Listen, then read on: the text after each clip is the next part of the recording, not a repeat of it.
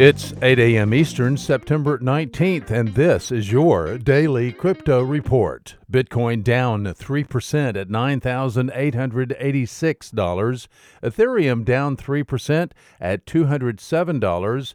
XRP down 5.5% at 29 cents. These are your leaders by market cap.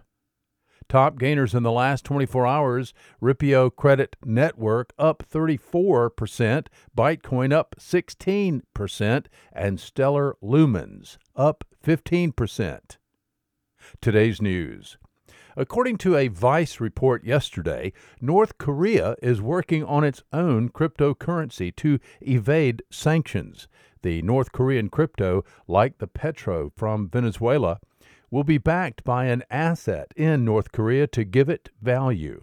It is not going to be backed by the North Korean won. Chile's central banker Mario Marcel said in a recent speech that central bank digital currencies are a useful tool. In an era of zero interest rates, central bank digital currencies can be used to, quote, enhance market efficiency, unquote.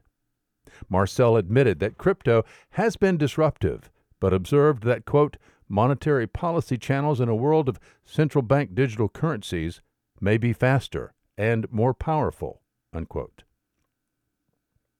Well, Coindesk.com reports today that everyone's worst fears regarding the seventh largest cryptocurrency, EOS, are proving true.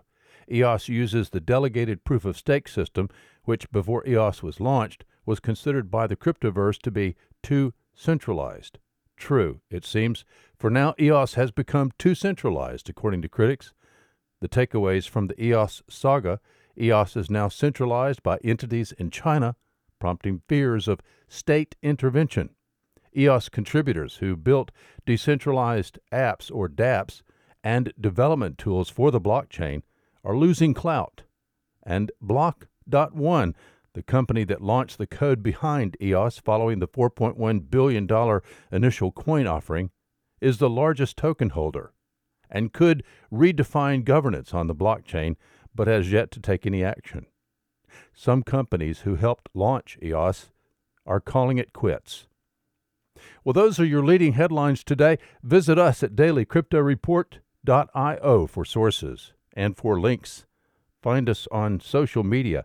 Add us to your Alexa flash briefing, and listen to us everywhere you podcast under Daily Crypto Report.